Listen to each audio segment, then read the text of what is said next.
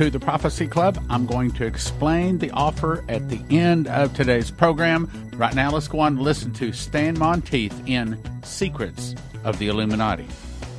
Tonight's topic is Secrets of the Illuminati. Well, you're in for a treat because you're about to start understanding prophecy a lot better by understanding the history and the conspiracy that is pulling strings behind the scenes. Our speaker has spent 37 years researching the Illuminati. He's one of the world's leading authorities on Professor Carroll Quigley, which is President Clinton's mentor. He'll present new information to help us better understand this world conspiracy. He's going to talk on things like the Federal Reserve, which is neither federal and has doubtful reserves, the Rhodes Scholar, which we are led to believe is a wonderful uh, academic achievement, and what they're really doing is quite evil. The Jesuits, the Lucis Trust, the Masons, Skull and Bones, Rosicrucians, Trilateral Commission, Council on Foreign Relations, the Bilderbergers, and a whole lot more. Now, many other videotapes, which is, by the way, part of our special, as you saw at the beginning, the end of the videotape, we have other information uh, about these subjects. But what he's going to do tonight that is so powerful, he's going to weave this together in an overall picture to better help us understand this world conspiracy that has been going on since the dawn of time. Will you help me welcome Dr. Stan Monteith?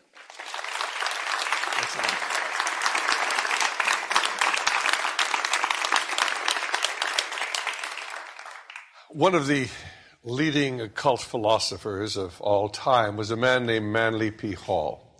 And in his classic book, The Secret Teachings of All Ages, he said that you can trace the history and the presence uh, of the occult organizations throughout history by simply looking at pictures or looking at books or looking at woodcuts or uh, looking at architecture because uh, they use logos, they use symbols. Uh, their presence is very obvious to those within the inside. Uh, but tragically, most people, the average individual, has no knowledge of the presence of these dark and sinister spiritual forces. Now, I want to convince you of three things. The first is that an understanding of the forces that have shaped the events of the 20th century is predicated not upon facts to be learned, but rather upon secrets to be discovered. The second is that men and women become accomplices to those evils they fail to oppose. And third, uh, that the price that men and women pay for their apathy and indifference to public affairs is they are ruled by evil men. And I'd like to suggest today that we truly are ruled by evil men. Now, you'll be able to better understand uh, the background of the history I'm about to tell you uh, by reviewing three poems. The first was written by Albert Lord Tennyson in 1842. Uh, the second was written by Rudyard Kipling in 1902. Uh, and the third poem was written by James Russell Lowell uh, in the 1840s or 1850s. Now, the first two poems and their significance are known to those people who work behind the scenes but not to the average individual. When we talk about Tennyson, most people remember his wonderful poem, The Charge of the Light Brigade. Uh, you know, cannons to the right of them, cannons to the left of them, cannons before them volleyed and thundered. Storm by shot and shell, bravely they rode and well into the jaws of death, into the gates of hell, rode the 600. Uh, but the poem that shaped the events of the 20th century was called Locksley Hall. Now, in my Encyclopedia Americana, they have a full page about a poem nobody ever heard of. But believe me, the people on the inside, those people who understand the unfolding of world events and are making them happen, understand the significance of this poem. And this is what Albert Lord Tennyson wrote, what Alfred Lord Tennyson wrote. For I dipped into the future, far as any eye could see, saw a vision of the world and all the wonders that would be heard the heavens filled with shouting, and the rain to ghastly dew of the nation's airy navies grappling in the central blue, till the war drum throbbed no longer, and the battle flags were furled in the Parliament of Man, the Federation of the world. And that's what it was about. This idea of the Parliament of Man, the Federation of the world, the establishment of a world government. Now, the ideas that Tennyson put forward in this poem captured the imagination of subsequent generations of, of people. One of them, of course, was a professor uh, who would be teaching at Oxford University in 1870. His name was Professor John Ruskin. And of course, this professor was a disciple of Plato, an avowed communist and socialist, uh, and he thought this was a wonderful idea, and he passed this information on to many of his students. Students then were shaped the events that would occur in the early part of this century. Uh, another man was a gentleman named Edward Bellamy. And Edward Bellamy wrote a book that was published in 1888 entitled Looking Backward. Now, uh, this was a fascinating book because it was no sooner published than Bellamy clubs sprang up all over Great Britain and all over the United States, pushing the socialist utopia uh, that he described. And basically, this is a story uh, of an Englishman who fell asleep uh, in 1888, I guess it was, and, and slept until the year 2000. He took a sedative, it was very effective. He woke up in the year 2000, and he be, described what the world would be like in that world that we are approaching and approaching very, very rapidly. And he commented at that time that an American credit card will be just as good in Europe as uh, gold once was. Now, remember, this was written 111 years ago today, at the present time. 111 years ago, uh, Bellamy knew what the future held. Could you imagine people, at, even at the turn of the century or in the 50s, saying an American credit card will be just as good in Europe as gold once was? Uh, he described what had happened is that the corporations kept getting bigger and bigger and bigger, uh, and the corporations began absorbing other corporations until there was just a great trust that ruled everything.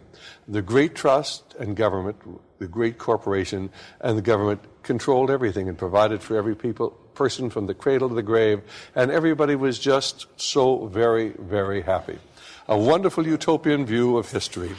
And of course, what Edward Bellamy wrote is For I dipped into the future far as any eye could see, saw a vision of the world and all the wonder there would be, till the war drum throbbed no longer and the battle flags were furled in the Parliament of Man and the Federation of the World.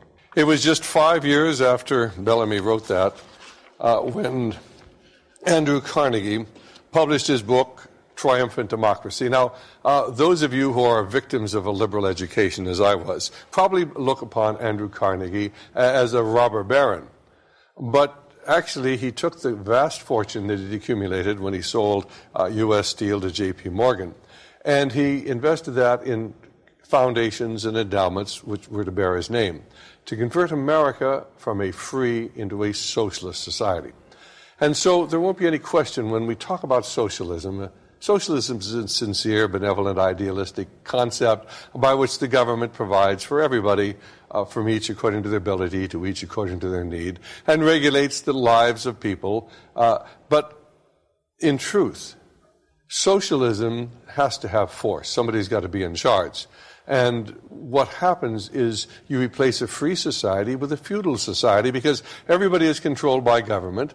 The government is controlled by politicians. Politicians are sold by those of great wealth. And you move from a society that evolved from England under the Magna Carta to these ideas of individual liberty and then were uh, suddenly dramatically changed. They became America, this dream of people being free under God. Uh, we destroy that concept and we supplant it with this idea of an all powerful government that regulates people from the cradle to the grave. And so it was that Andrew Carnegie, in his book, Triumphant Democracy, wrote, and just look at the part that's underlined, where he says, The Parliament of Man and the Federation of the World have already been hailed by the poet, but these mean a step much further in advance of the proposed reunion of Britain and America. And so this whole idea was to begin to unite the world in pursuit of this dream of world government. 151 years after Alfred Lord Tennyson wrote the, the poem Locksley Hall, this editorial appeared on the pages of the Wall Street Journal. It's written by Arthur Schlesinger. It's entitled Bye Bye Woodrow. And it's the idea that at that time there was opposition to uh, going into NAFTA and the World Trade Organization. There were a lot of Americans who wanted to maintain our sovereignty as a nation. They didn't want to relinquish our sovereignty to this world government. And at the very end of this, why Schlesinger writes this. The world of law will not be attained by exhortation. Law requires enforcement. Let's not kid ourselves that we can have a new world order without paying for it with blood as well as with money. Maybe the cost of enforcements are too great. National interest, narrowly construed, may well be a safer rule. But let us recognize that we are surrendering a noble dream. Remember those lines of Tennyson that uh, Churchill called the most wonderful of modern prophecies and that Harry Truman carried in his wallet throughout his life? For I dipped into the future, far as any eye could see, saw a vision of the world and all the wonder that would be, heard the heavens filled with shouting and the rain to ghastly dew of the nation's airy navies grappling in the central blue, till the war drum throbbed no longer and the battle flags were furled in the Parliament of Man, the Federation of the World. Now, if you read what Arthur Schlesinger Jr. has written, why, you'll notice he refers to Churchill. Churchill embraced this idea. Well, why did Churchill embrace this? Was Churchill the great champion of the British Empire? And why did Harry Truman uh, embrace this idea? Wasn't he dedicated to America? And then, if you go back and you remember what happened during Harry Truman's administration, uh, why Eastern Europe went communist. Now, everybody wants to say, oh, well, that was FDR, the uh, agreements he made with Stalin, but Harry Truman said it best when he said, The buck stops here. The buck stops with the president. And it happened on his watch, and he could have stopped it. But under his watch, we turned Eastern Europe over to the communists at the end of the Second World War. And then, of course, we turned China over to the communists. And what most people have forgotten is how the, China, the communists happened to take China. Well, in 1948, 47, and 49, uh, there was a policy in our State Department uh, to do everything they could to undercut General Kai-shek, who the nationalist government, and bring communism to power. And uh, if you go back and you read the McCarran Committee reports, which we have and which we make available to anybody who would like to have them, uh, why the, the Senate committee found uh, that General Chiang Kai shek had been undercut by American policy, would put an arms embargo on General Chiang Kai shek so he couldn't buy weapons anywhere in the world. And even the weapons he had already bought and purchased, uh, which were on Okinawa and other Pacific islands, he couldn't get his hands on. Uh, and so it wasn't that uh, he was ever defeated in battle. He didn't lose the Civil War. There wasn't any war. He just retreated about three weeks ahead of the Chinese communists who were advancing because they had nothing to fight with. Well, Congress was very upset about that. It looked like China was going to go communist, and here our boys had fought a war to allow the people of the world to determine the type of government they wanted. So Congress appropriated $125 million, which today would be probably a billion, a billion and a half dollars, for weapons for Chiang Kai shek. But the State Department kept the ships laden with the weapons in port in San Francisco and Los Angeles for a year and a half. And when the ships finally arrived in China after uh, the communists controlled the nation, they broke open the cases uh, why the bolts didn't fit the rifles and they were therefore useless. We brought communism to China, you see, and it happened under Harry Truman's watch. And the question is, why did that happen? Well, before the evening is over, I, I hope you'll understand why that happened. Because there are people who have a different vision of the world than you and I. They believe in the Parliament of Man and the federation of the world. The second poem I encountered when I was teaching and living in South Africa that time my son was attending the University of California, uh, University of Cape Town Medical School, and I went down to visit him. And I noticed up on the hillside at the base of Table Mountain, that great flat top mountain that towers over Cape Town, uh, a monument. I'd never seen it before, and so we decided to walk up and see what it was. Uh, it looked like a small replica of the Lincoln Memorial with the vertical pillars and a flat top. But of course, this was not in marble; it was in gray granite. And uh, we trudged up the long, dusty path and came to the base of the stairs leading up uh, to the monument itself. And on either side are these great granite lions uh, guarding the entranceway. And you get inside past the pillars, and there's nothing there but a great pedestal. And on top of the pedestal, the bust of a man, about twice life size, with a stern look on his face and hollowed out eyes that follow you wherever you move for you've dare, dared to enter his sanctuary.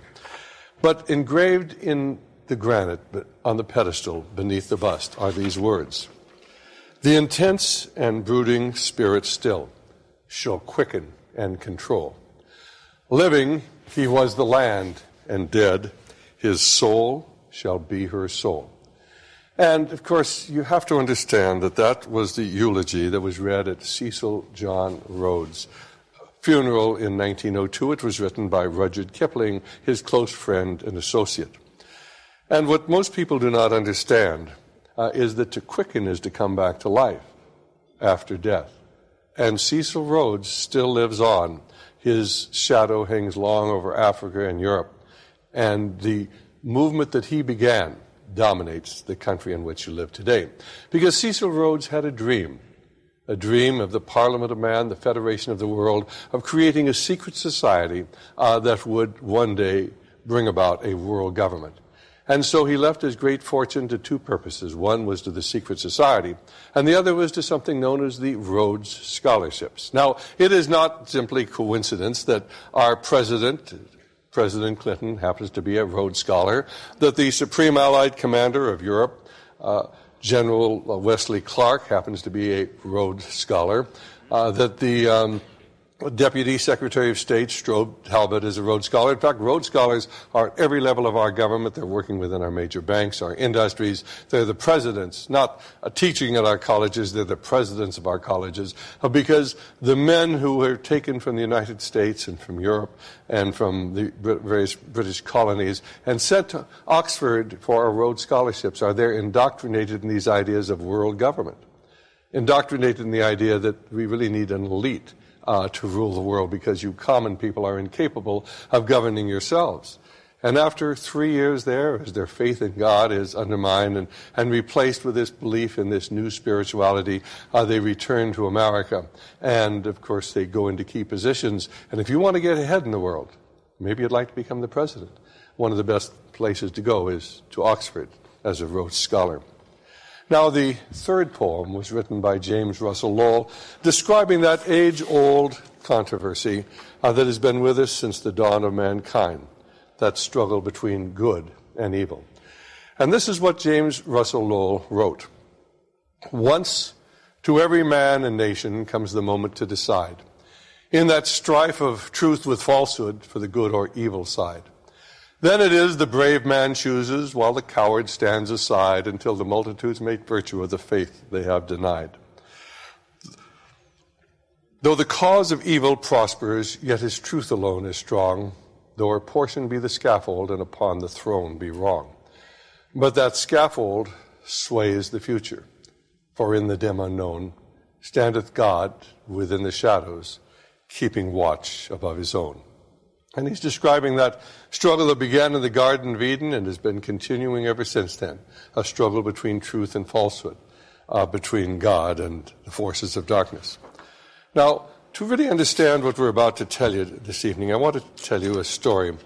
It's a murder mystery. It was uh, the murder on the Orient Express, and that's a picture of the Orient Express, uh, which a train which traveled across the continent of Europe for uh, many generations, uh, linking the mystery of the East with the rationalism of the West, went from Istanbul uh, to Paris. And the story was written by Agatha Christie of the murder on the Orient Express. It was a, a wonderful story. It was eventually made into a movie uh, with such people as Albert Finney as Inspector Poirot, Lauren Bacall, Ingrid Bergman, Jacqueline Bisset, Martin Balsam, Sean Connery, Anthony Perkins, Vanessa Redgrave, and Richard Widmark as Mr. Ratchett. Truly a, a cast that most directors or producers would die for. And it starts uh, in Istanbul as the train is being boarded uh, and it's interesting that most of the people getting onto the train are either English or uh, Americans. Uh, unusual to see so many Americans boarding a train uh, in, uh, in Istanbul. Monsieur Poirot is a world famous Belgian detective. He's world famous because he's in a, a character in many of Agatha Christie's mystery stories, and he always solves the mystery. Well, as the story begins, why the train is beginning to move westward, and Mr. Ratchett, played by Richard Widmark, uh, and he's truly a despicable man. To meet him, obviously, is to come to dislike him.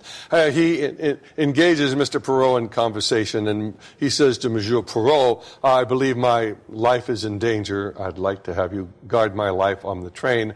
I'll give you $5,000. And Monsieur Poirot said, I am not the bodyguard. I'm a detective, world famous detective, not interested in $10,000, $15,000. I'm not interested. Uh, the train goes into a tunnel, the screen goes black, and suddenly, as the train emerges, why, uh, Mr. Ratchett is gone. But that very evening, Mr. Ratchett is murdered.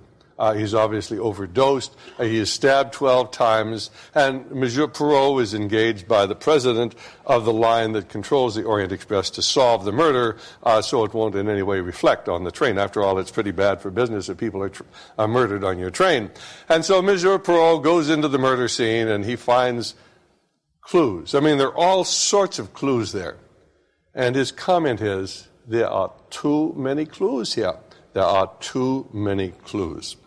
And in some respects, that's what we really see as we look at what's going on in America today. There are too many things happening. There are too many clues. There are too many uh, causes of what's going on. There's something known as cognitive disassociation or uh, cognitive dissonance. And it's a concept uh, that if you feed too many ideas into people's minds, they can't think effectively. They did this with Pavlovian dogs uh, years ago. They would train them to uh, salivate in response to a, a buzzer. And of course, they sound the buzzer, the dog would salivate. Then they train him to, to salivate in response to a bell. And he would salivate. And then they'd train him to salivate in response to a, perhaps a bong or something of the sort, or uh, scratching. And, and then they'd do them all together, and he couldn't think. He, he, because our minds can only accept so many things going on at one time. And the dog would go over and curl up in the corner of the, of the cage and do nothing. And you have to understand, in many respects, this is what's happening to the American people. We face so, so many problems today.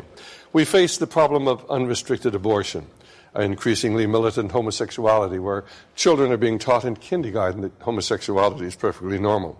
Increasing crimes, where court system seems to be much more concerned about the, the criminal than the, than the victim. Uh, a drug epidemic, that no matter what we do, it keeps getting worse uh, the failing educational system, the destruction of our family with half of our marriages ending in divorce. Uh, we find the loss of patriotism. We find new diseases, uh, HIV disease and Legionnaire's disease and Hanta uh, virus, and then we find new mycoplasma infections and all sorts of new diseases, many of them drug resistant. We don't know what to do with them. We find ever increasing government control over our lives and uh, increasing persecution of Christians, not only in other countries, but even here in the United States, where uh, if you were to go to a, a, teacher were to go to a student and say, well, you might be homosexual, try it, you might like it, uh, that'd be all right, but if you were to say, God loves you, why, that teacher would lose their job, and there's something wrong with the picture. The failure of our churches to speak out on moral and political issues, an ever growing number of wars and revolutions, the absence of a missile defense for America, and the case, in the face of increasing uh, Russian hostility, uh, lots of things are, are, of serious concern. And I think you can't look at what's going on in the world today without being concerned. So, who's really responsible for the things that are happening in America today? And there are many, many people who suggest uh, that behind everything going on uh, are the bankers. Because after all, when we have wars, the bankers make money. Uh, when we have inflation, the bankers make money. When we have a recession, the bankers take your home and your farms, and the bankers make money. And there's a great deal of evidence to suggest that this is not something new, but this has been going on uh, for literally centuries. And so, one of my favorite books is written by Thomas uh, Jefferson. It's called The Master Thoughts of Thomas Jefferson. The book was actually published in 1909. But it describes something that Thomas Jefferson wrote almost 200 years ago. And among his thoughts are these Everything predicted by the enemies of banks at the beginning is now coming to pass. We are to be ruined now by a deluge of bank paper as we were formerly by the old continental paper. It is cruel that such revolutions and private fortunes should be at the mercy of avarice adventurers who, instead of employing their capital, if any they have, in manufactures, commerce, and other useful pursuits, make it an instrument to burden all the interchanges of property with their swindling profits, profits which are the price of no useful industry of theirs. Prudent men must be on their guard in this game of robins alive and take care that the spark does not extinguish in their hands. I am an enemy to all bank discounting bills or notes for anything but coin, but our whole country is so fascinated by this jack o' lantern of wealth that they'll not stop short of its total and fatal explosion.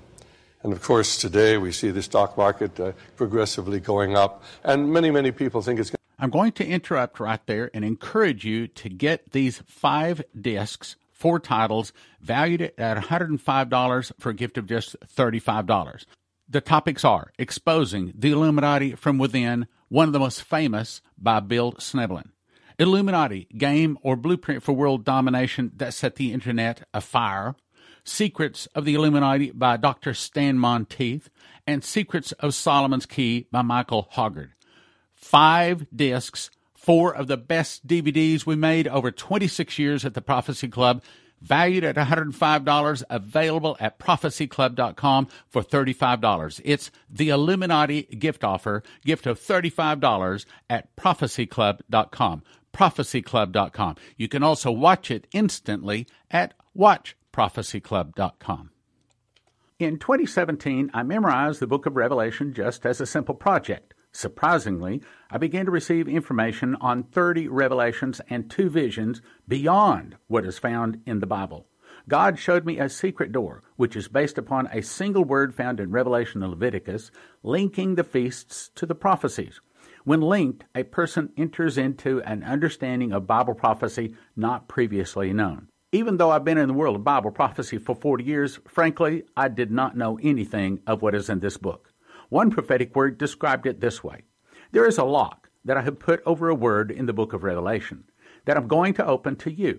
It will turn so many books written on the end time message into obsolete books. That's this book. Topics are Jesus returns on what feast? The secret of the feasts. Who are the two witnesses? What is the morning star? The judgment seat explained. The great white throne explained. The nations explained. What is the shout? And the parables explained seals, trumpets, and vials go in what order. Two amazing prophecy charts on the back flap, 12 inches by 9 inches. Imagine a book on prophecy that brings a fresh, new, accurate perspective. I don't want you to get one book for $20. I want you to get five books for $30 or 10 for 55. It's called The Secret Door to Understand Bible Prophecy, available at prophecyclub.com. The Secret Door to Understand Bible Prophecy. One for 20. No, no, no, don't do that. You want to get five for 30 or the best deal, 10 for 55. prophecyclub.com. October 4, 5, and 6, it's the Understanding End Times Conference, Living Word Fellowship, Evansville, Indiana. Friday evening, 6.30, I'll speak on my seven Seals, seven trumpets, seven vials chart. Saturday morning, 10 a.m., I'll speak on my Feast and Revelation Prophecies chart. Saturday evening, 5 p.m., Leslie will speak on the Kundalini Spirit. Sunday morning at 10 a.m., I'll take half the time with Miss the Mark, my new book, and Leslie will take the rest of it. As you know, I'm called to build an end time army of prophecy teachers working miracles. I want you to come so I can lay hands on you and anoint you for you to receive two anointings the spirit of revelation as I received it when I memorized the book of Revelation. Two, to work in sevenfold miracles when the judgment arrives. The room only holds 350 people, and the church is probably going to take from 100 to 150 of them, so it will fill quickly. I suggest you do the $25 registration quickly at endtimesconference.com. $25 registration at endtimesconference.com, October 4, 5, and 6, Understanding End Times Conference. Living Word Fellowship, Evansville, Indiana. See you there! You can now watch 160 Prophecy Club recordings and soon over 300 without interruption. Most people would agree 300 titles, normally $30 each. A gift of $100 a month would be reasonable. $50 a pretty good deal, but the introductory rate for a limited time is just $20 recurring monthly subscription. A one year subscription is a gift of $200. There's no contract. You can cancel anytime you want to, and you get the first three days free just to check it out. The best deal is a yearly subscription that'll lock in your rate for a year even when we raise the rates. WatchProphecyClub.com. Go check it out. WatchProphecyClub.com.